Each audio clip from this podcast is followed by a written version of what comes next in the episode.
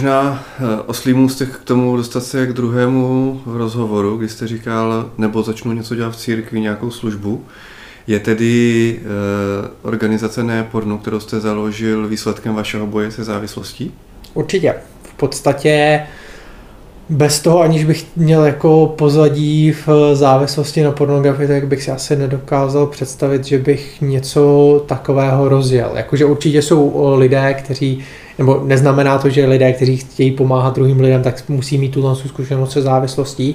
Pro mě to byl určitě výchozí bod, že jsem si uvědomoval, že ta pomoc tady není, že se o tom moc nemluví. A to nejenom v církvi, ale právě i mimo církev, že přece jenom jako to společnost a když prezentuje tu pornografii, tak prezentuje jenom ty pozitivní stránky a, a tím pádem já jsem chtěl přijít s projektem, který by nejenom rozšiřoval to povědomí, že pornografie je nebo může být problém, a, ale zároveň vlastně jsme tam chtěli přijít, nebo já jsem tam chtěl přijít s tím, že do toho musím mít i tu formu té pomoci. Takže to není o tom jenom, hele, tady je problém, ale my zároveň nabízíme nějaké řešení. A je to vaše povolání od Boha?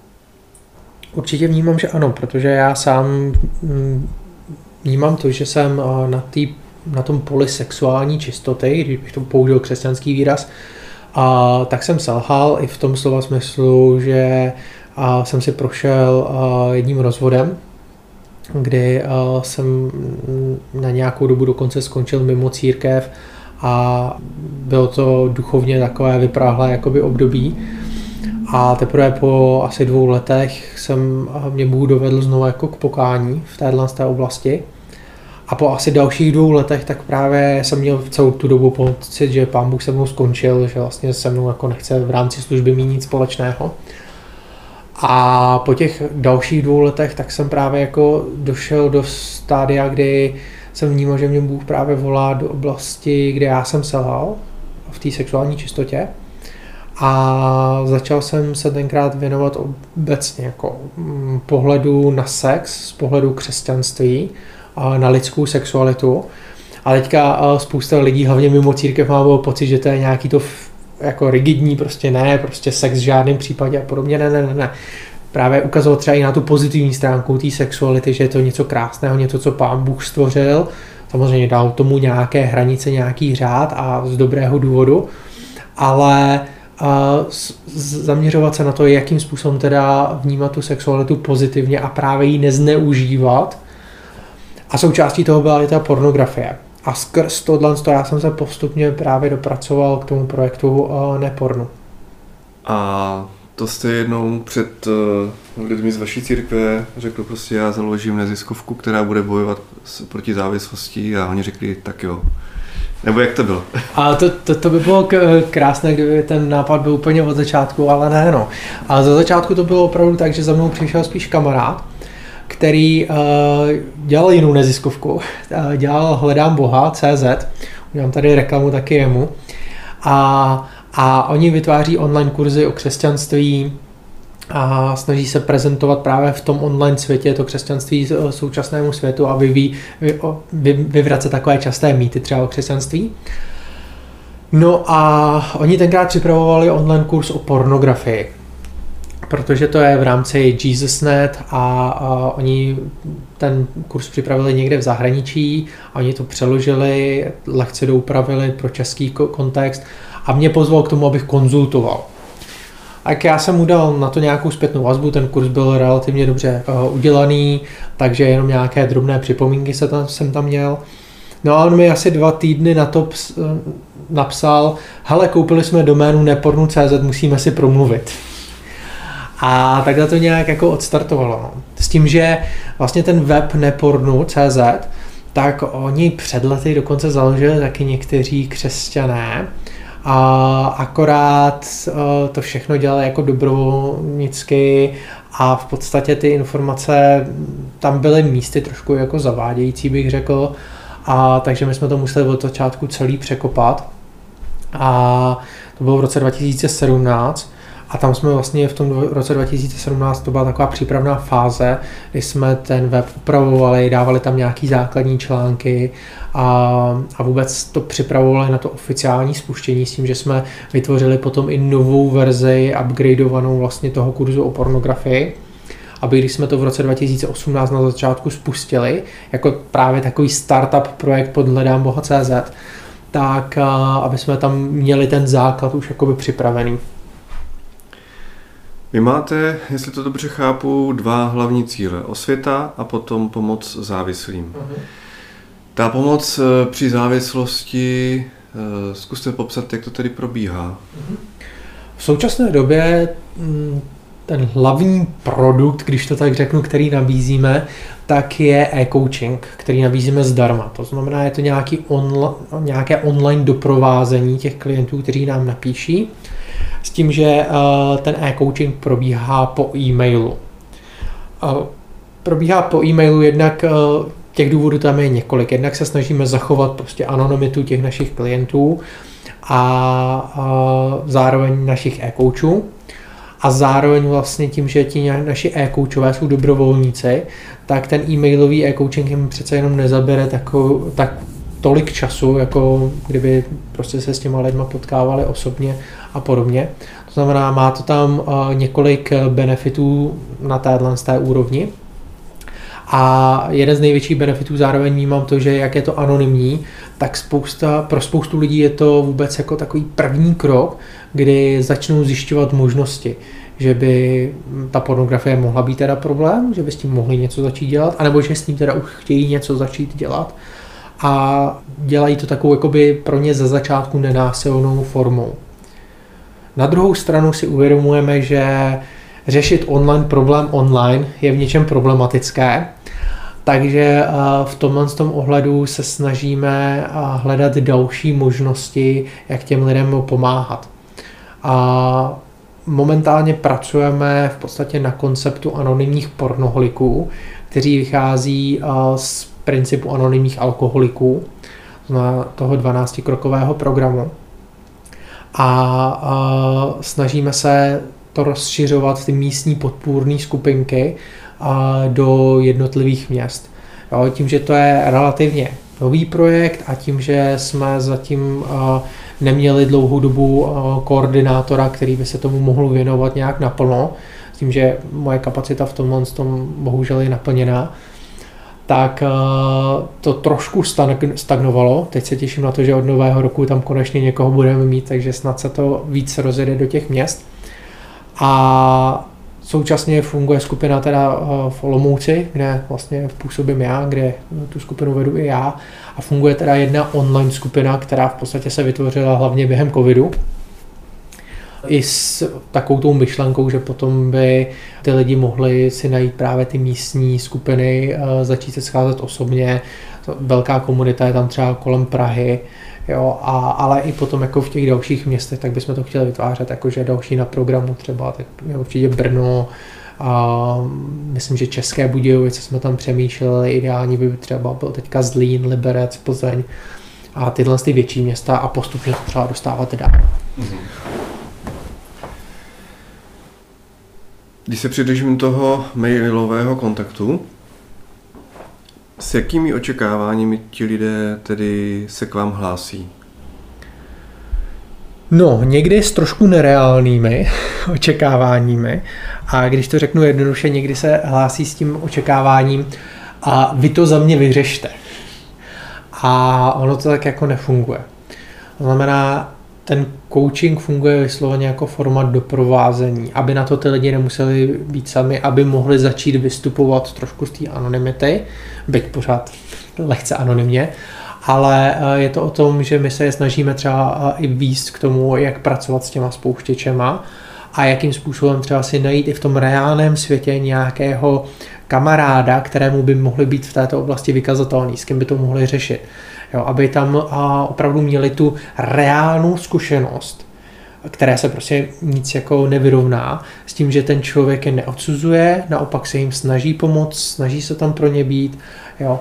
A samozřejmě jsou jakoby případy, kdy když si ten člověk jako vybere nějakého nespolehlivého člověka, tak ho to může akorát spálit, A takže my jsme tam třeba snažíme projít to jako tím, jako komu můžeš důvěřovat. Jo, kdo je pro tebe důvěryhodnou osobou, které nejenom, že důvěřuješ, ale která je třeba i spolehlivá v něčem. Jo.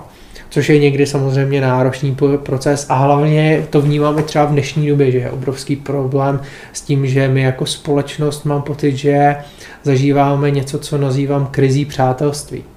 Takže my ztrácíme trošku schopnost budovat ty důvěrné, hluboké vztahy, a které v podstatě jsou potom tím motorem pro jakoukoliv pozitivní změnu v životě. Jo, že my máme spoustu povrchních vztahů na sociálních sítích a, a tím nechci odsuzovat sociální sítě, můžou být skvělým nástrojem, ale v tom reálném životě jako těch přátel máme hrozně málo a trávíme s, s nimi míň a míň času, protože jsme zahlcení prostě více a více povinnostma, jsme zahlcení tím, co se děje v tom digitálním světě a, a samozřejmě tomu mozku, ten mozek je tím víc uh, stimulovaný, prostě je to silnější podnět, než když prostě se potkám s těma lidmi osobně, ale nepřináší to z dlouhodobého hlediska takové benefity, jako ta osobní setkání. A v tomhle tomu třeba my se snažíme opravdu pozbuzovat k tomu a znovu se snaží eh, třeba navázat nějaká stará přátelství nebo, uh, nebo obnovit, nebo navázat nová přátelství. Jo. A to je někdy opravdu ten nejnáročnější proces v tomhle celém.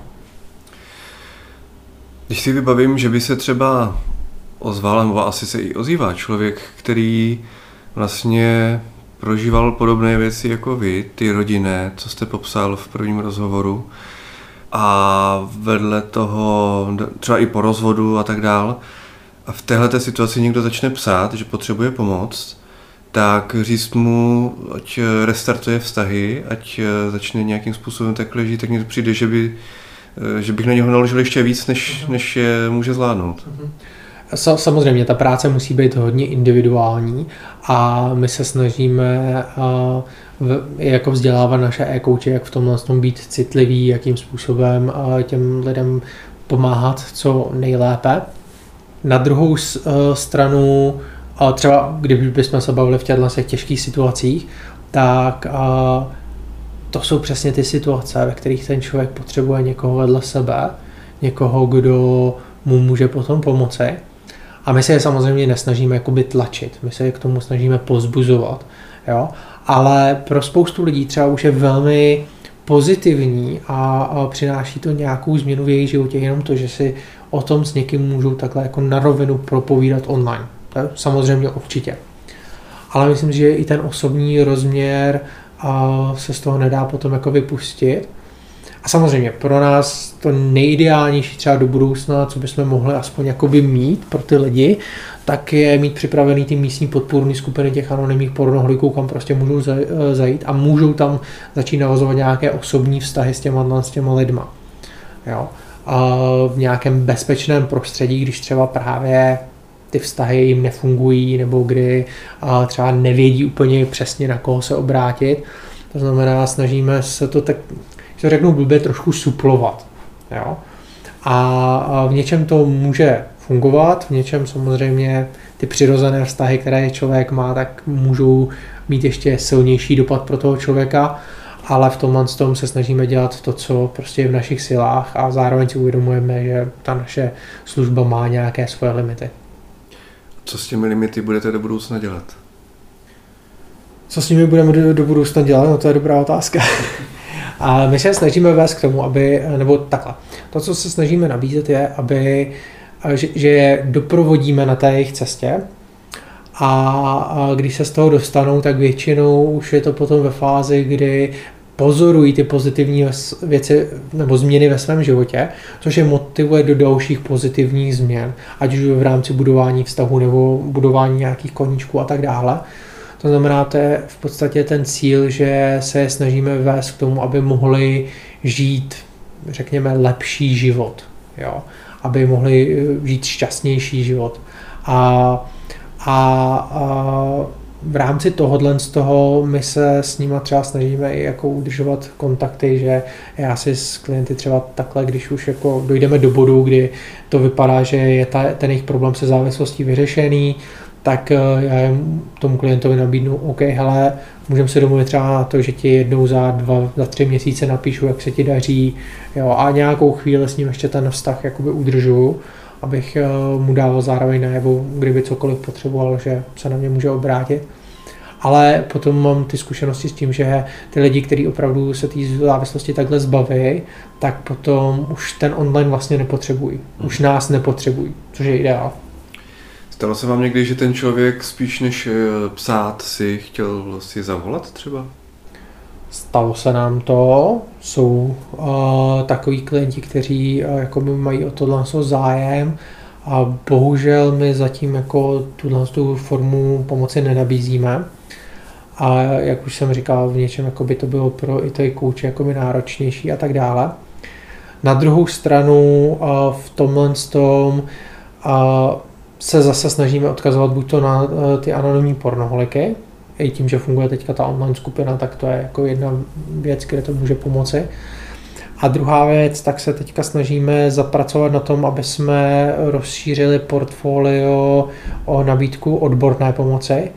To znamená, kdy se nakontaktujeme s některými psychologi, terapeuty, kteří tu problematiku té pornografie berou vážně, protože máme i spoustu velmi negativních zkušeností.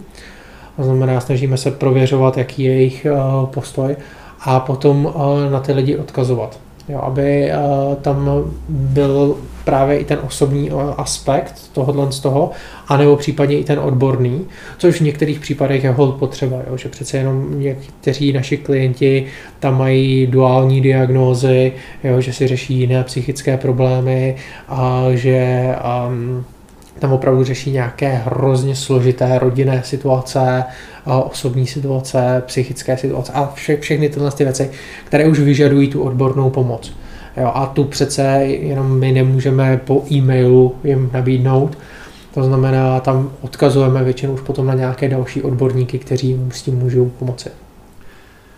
Jaké množství lidí eh, vy dokážete eh, vlastně tedy uspokojit tu jejich potřebu zbavit se závislosti tou formou, kterou teď nabízíte? To je dost složitá otázka.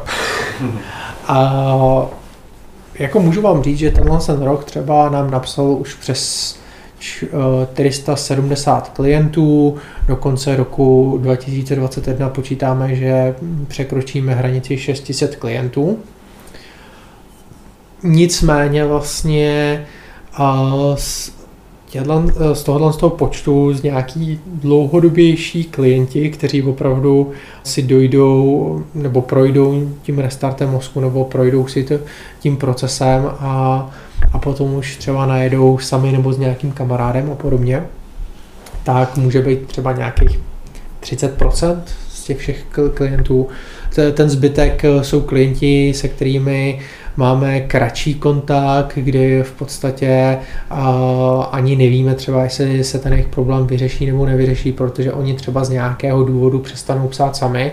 My se snažíme potom ještě pozbuzovat, že jim v nějakých intervalech píšeme nějakou jako připomínku ještě, a což je většinou po dvou týdnech a potom po dalším měsíci a aby jsme jim opravdu ještě dodávali tu naději, že jim opravdu chceme pomoci ale někdy tohle to třeba potom jako mi nezabere, a, nebo oni se třeba ozvou po půl roce, po roce s tím, že vlastně to zkoušeli sami, ale vlastně zjistili, že jim to nejde, tak se ozvou znovu a podobně.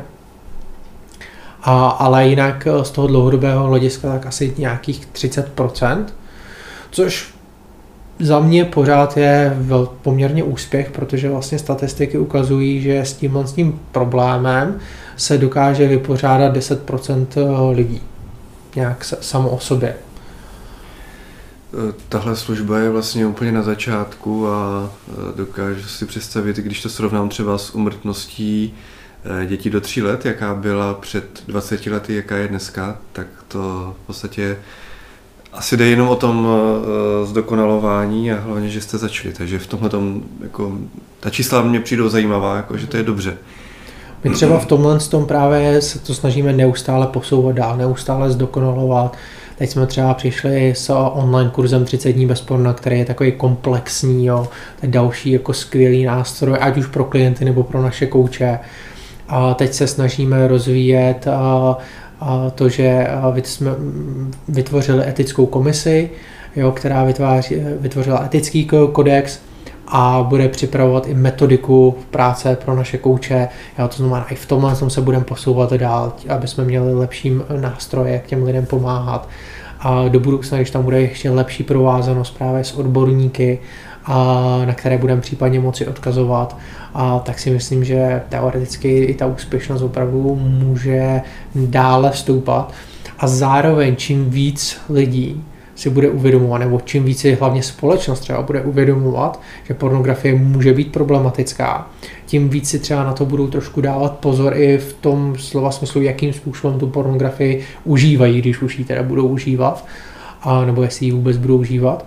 A protože v současné době to je opravdu o tom, že ty lidi o tom nepřemýšlí a tím pádem do té závislosti sklouznou ani vlastně neví jak. Vybavují se mi cigarety, kdy společnost se rozhodla ze začátku to doporučovala a pak se lidé rozhodli, že to je nezdravé, nebo pochopili, že to je nezdravé a nastal proces eh, proti, boje proti kuřáctví, byť teda máme že ve společnosti pořád cigarety, pořád je to výnosný biznis, ale jsou tu lidi, kteří se, když chtějí, tak se toho vyvarují.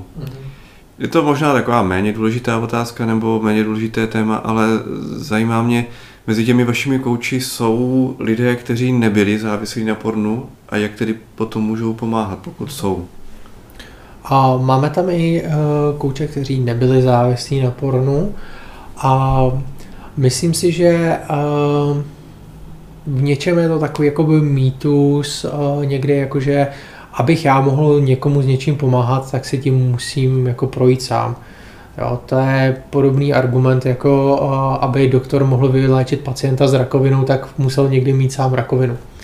Jo, a myslím si, že to vůbec o tom není. Ta, je to o tom, že ten uh, coach uh, musí uh, být empatický, protože v této oblasti prostě pomáhající profese musí být schopný naladit se na toho klienta, musí být schopný s ním pracovat a, a všechny tyhle ty věci. A což je základ, to se snažíme opravdu od těch našich eh, koučů zkoumat. A samozřejmě jsou případy, kdy prostě si kouč s klientem nesedne. To je přirozené. Prostě žádný terapeut není stoprocentní, že si sedne se 100% prostě klientů. Jo, to znamená, i v tomhle jsem třeba my potom jako pozbuzujeme ty klienty v tom slova smyslu, ale pokud prostě se nesednete s koučem, tak jenom napište nebo napište klidně tomu kouči na rovinu, že prostě nemusíte se bát, že vás jako pošle někam, ale prostě změníme kouče, aby vám to opravdu vyhovovalo. Jo. Protože samozřejmě, když prostě já tomu člověku, který mě doprovází z nějakého důvodu, jakoby podvědomě třeba nedůvěřuju, nebo prostě mám tam s ním nějaký problém, no tak i ten můj proces uzdravení bude jakoby jiný. Ale abych se vrátil k tomu tématu, tak eh, je to o tom, že ten kouč musí být teda empatický a zároveň my mu poskytujeme nějaký výcvik, aby měl základní nástroje, jakým způsobem ty klienty doprovázet, aby věděl eh, víc do hloubky, o čem eh, je ta problematika té pornografie, aby znal základní nástroje, jakým způsobem ty klienty doprovázet, jakým procesem je vést a tak dále. A tohle je něco, kde opravdu člověk nemusí mít tu osobní zkušenost se závislostí, a, a přesto může těm lidem pomáhat.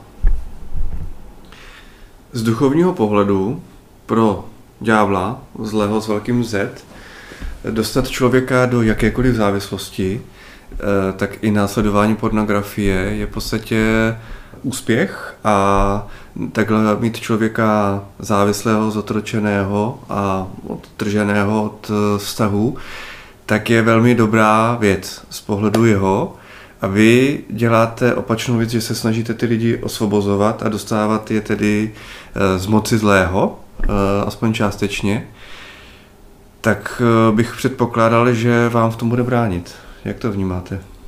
Jako určitě tam že setkáváme se, jako organizace se setkáváme s nejrůznějšími problémy, ať už to, že opravdu že teď třeba přes covid, tak schánění nových koučů a finančních prostředků bylo mnohem náročnější a než prostě za běžného provozu, ale přesto jsme byli schopní sehnat dostatek financí, přesto jsme byli schopní pokrýt tu, tu poptávku těch našich klientů, i když třeba za cenu toho, že všichni naši kouči jsou v podstatě dobrovolníci, kromě jednoho, kterému jsme částečný úvazek zaplatili, aby jsme tu poptávku zvládli jakoby pokrýt. Jo. A, ale to jsou prostě způsoby, kdy vlastně pán Bůh věřím tomu, že se k tomu nějakým způsobem přiznává a kdy nám tady s tím pomáhá. A to, že nám samozřejmě Satan hází někdy jako klacky pod nohy nějakým způsobem, tak určitě to tak je, že jo, někdy prostě i, když to tak řeknu, by to mohlo být, a to teďka možná jako to zbytečně předuchovňuju, jo? ale pojď, pojďme klidně jako položit hypotetický jako příklad, kdy vlastně ten e-mail od toho kouče zapadne do toho spamu, což se může prostě stát a k tomu klientovi se nikdy nedostane a ten klient prostě bude mít pocit, že jsme se na něj jako organizace třeba vykašlali. Může vlastně dojít na něco takového. Jo. A ale to, to jsou to takové uh, věci, kdy prostě my to úplně samozřejmě neovlivníme a máme naději, snažíme se jakoby pozbuzovat prostě uh, lidi křesťany. Já když jezdím třeba na přednášky v církvích, tak uh, samozřejmě prosím uh, o modlitby a za naše klienty, prostě za moudrost provedení jo, a vše, všechny tyhle ty věci, protože věřím, že nějaký ten duchovní přesah tady je a nějakým způsobem se s ním musíme taky vypořádávat. A vnímám opravdu to, že ta situace se postupně jakoby začíná měnit. Třeba vnímám i jako změnu, když se budeme bavit konkrétně jako o církevním prostředí, že se postupně, jak se rozšiřuje ten náš projekt a, a jakým způsobem se dostává do podvědomí lidí, že se víc dostává i do podvědomí jakoby vedoucích v církvi a že nějakým způsobem jsou víc třeba i otevření tomu to řešit jako u nich na sboru, u nich v církvi. I když pořád jsou třeba i křesťané vedoucí v církvi, kteří prostě mi napíší, tohle tou nás v církvi přece není problém, nebo není to aktuální téma, které řešíme a podobně. A já si jenom jako v duchu prostě říkám, já nevím, jestli to opravdu neřeší, což mi přijde velmi, velmi nepravděpodobné, nebo jenom, že to nechtějí řešit, zavírají předtím oči a podobně. Takže možná ďábel jenom pasivně zatím vyčkává. Já si myslím si, že v, ně, v něčem možná eh, říkám jako, že uh, já ten duchovní boj uh, někdy, někdy v tomhle tom, uh, jsem tak jako na uh, velmi uh, tenkém ledě, hlavně když se bavím s křesťany, protože, kteří některé věci rádi předuchovňují. A tak já prostě nevnímám ten duchovní boj nutně na úrovni jednotlivce. A byť z určitého pohledu tam je taky, ale vnímám to trošku v jiné sféře, hlavně třeba ten duchovní boj v této oblasti vnímám třeba na úrovni toho, že naše společnost je neskutečně sexualizovaná a, a, a vnímá to jako něco normálního. Teďka třeba uh, jeden uh, klient v podstatě, nebo jeden klučina na, na jednom fóru tak jako napsal, že uh, si uvědomil, že nadávat na to, jak je dnešní společnost sexualizovaná, je podobná blbost, jako když by člověk, který byl závislý na alkoholu, nadával na to, že tady jsou v té společnosti hospody. A já jsem se nad tím zamýšlel a říkal jsem si, já si myslím, že tady ten problém je trošku větší. Protože ten problém jako je v tom, že ta společnost, že to je podobný problém, jako kdyby společnost v současné době oslavovala alkoholismus a obžerství. Protože v podstatě dnešní společnost oslavuje tu sexualizaci všeho. Takže opravdu to, co vidíme jako v pornu, tak jako v té, ta, ta, je díky tomu, že ta společnost jako tu sexualizaci jako oslavuje a vnímá to opravdu jako něco naprosto přirozeného, naprosto normálního, to, že z lidí se dělají sexuální objekty eh, vlastního jakoby uspokojení, je tam to osobnění vlastně, kdy se často setkáváme že, s tím argumentem, kdy sex je přece něco normálního v tom slova smyslu, že to je přirozený a že to je jenom fyzický, že vlastně zatím třeba nemusí být nic jakoby víc a podobně. Jo, tím pádem se tam setkáváme s tím, že názor prostě sex na jednu no-, noc je úplně v pohodě, Jo, nebo když vezmeme, teď, jsme, teď jsem třeba dělal eh, podcast s jedním člověkem, který se eh, věnuje sociální dynamice, což je trošku, eh, řekněme, sofistikovanější nebo trošku lepší forma tvrdého pick-upu. A to je prostě obalení žen, kdy vlastně je skoro cílem jako dostat ty ženský jenom do postele. Jo. A, a, a měli jsme skvělý rozhovor o tom, že když prostě je tam ten cíl jenom tohle, tak to člověku často nic nepřenese. A i ten člověk, který sám o sobě třeba není křesťan, tak vlastně uh, byl schopný si dojít k tomu, že vlastně jemu to nic potom jako nepřinášelo. Jo, že vlastně když pracoval na sobě, na tom seberozvoji, tak mu to přinášelo mnohem víc, jo, než prostě když dostal nějakou holku do postele. Jo, a myslím si, že uh, tohle je pořád něco, um, co v té společnosti, té sexualizované společnosti je a tady vnímám, že je ten uh, duchovní zápas, protože je podle mě mnohem jakoby víc na téhle širší bázi, v čem my žijeme, než na té úrovni toho jednotlivce. Jo.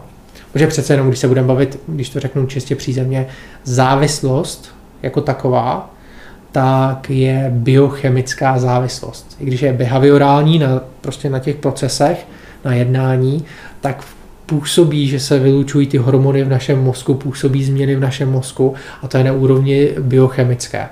Jo. Ta duchovní oblast tam samozřejmě s tím je často jakoby potom provázaná, ale netroufal bych si říct, že třeba ten primární duch, eh, boj je jako ten duchovní.